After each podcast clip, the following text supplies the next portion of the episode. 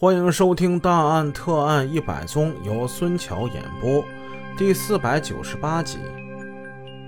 刑侦工作是很有魅力的，魅力就来自于案件本身是一个大谜，一个案件之中又有许多的小谜，这些大大小小的谜把刑警的胃口吊得高高的。当一个一个谜被破解时，那种兴奋和满足感。为社会做了贡献的成就感，职业的神圣感是无法形容的。这个推断把案件推向了一个新的境地。根据两天的调查，可以做出这么一个设想：奸杀三人者，并非三人及他们亲朋有交往的关系，而是一帮临时见女人起歹心的残忍之徒。于是决定结束对死者关系人的调查，继而以找车辆为重点，以车找人，要求交警在这方面发挥他们的特殊作用。刑侦和派出所将精力转向了社会上其他可疑人员的调查，各方面的人马按统一部署分头行动。二十九日晚上二十三时，姚远在刑侦支队主持开会，讨论各路得来的情况。其实白天已经开了一个会了。会议开得多，目的一是督促，二就是集思广益。古语有云：“三个臭皮匠顶个诸葛亮。”而警方呢，还不是臭皮匠，人家是正经的侦查员。福尔摩斯一个人包打天下的破案方式，只是一种读起来很过瘾的杜撰故事。你拿它当一个雨夜的消遣，用于警察开拓思维和智力，这可能挺有用。但是真实的破案，其实那有天大的差距。即使是一个十分聪明的探案能手、能干的侦查员，你主意再多，没有大家的帮忙。大量的调查取证工作那是难以完成的，会开的越多，汇报的也就越详细。一些细小的、本不起眼的线索，现在都有可能被提到会上，引起大家的注意。说不定这就是一个重大的突破的开端。新华派出所的所长赵慧成他汇报说，该所干警张志忠了解到一个情况。一个叫马延兵的小伙，他的绰号叫飞飞。他经常驾驶一辆车号为甘 B 零二二六五的红色桑塔纳出租车，晚上在富强市场吃烧烤羊肉串。他也经常在酒店门口拉一拉小姐。此人比较霸道。遥远既没有肯定，也没有否定。也许他是在思考，一时没说话。姚局长沉思半晌，嗯，既然我们把重点放在和死者及死者关系人无关的社会层面上，你现在提供这个情况，虽然说没有什么大的响动，也比较笼统，嗯，但是还是不要放弃啊！审查，审查啊！交代交警支队的支队长，这个车的情况，你们这边掌握一下，好不好？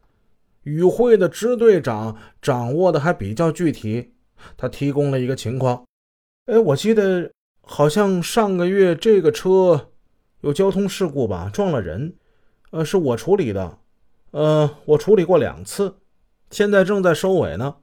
支队长怕记不准车号，就当场打电话给事故科的科长，很快就得到了证实。姚局长当即拍板嗯。这么巧吗？把这个车作为重点啊！刑侦支队和车管所一起对马延兵进行秘密的调查。另外，明天早上啊，交警支队，呃，以事故处理名义打电话把这个马延兵叫来。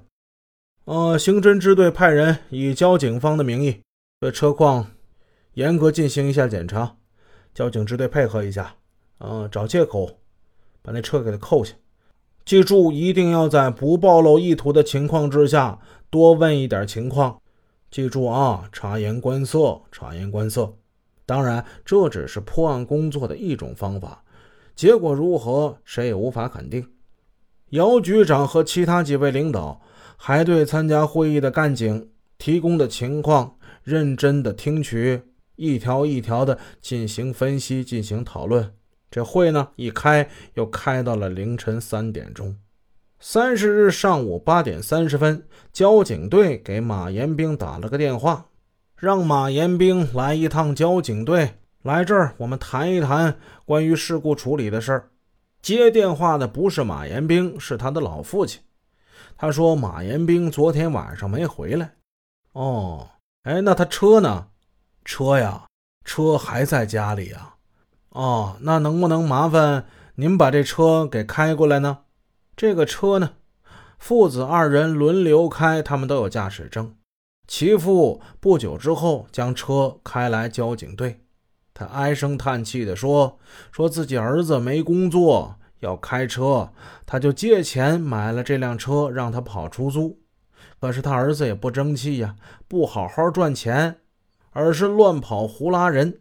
他自己也经常骂儿子，管教他也不管用啊。”把老父亲气得没办法。他说：“二十八号早上，马延兵放下车，人影就不见了。三天了，音信全无。刑警技术人员在场，当事故科干警将马富带到办公室时，技术员立即对车进行了检查。侦查员发现，在车右后门下方有一个指甲盖那么大小的一块血迹。”干警们非常的兴奋，他们马上汇报了姚局长。姚局长做出了以下几点指示：一、将马延兵列为一号重点，立刻将马延兵的照片洗印发放到各派出所，全力寻找其下落；二、扣留马的车辆，移交刑侦支队，并千方百计提取车上的血迹；三。交警方面目前已经查了一百六十五辆桑塔纳，还有大发车，对剩下的一百零八辆继续查。四，对马延兵家秘密守候。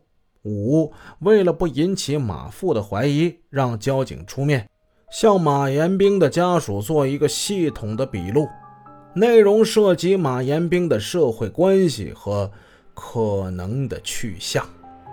本集已播讲完毕，感谢您的收听，下集见。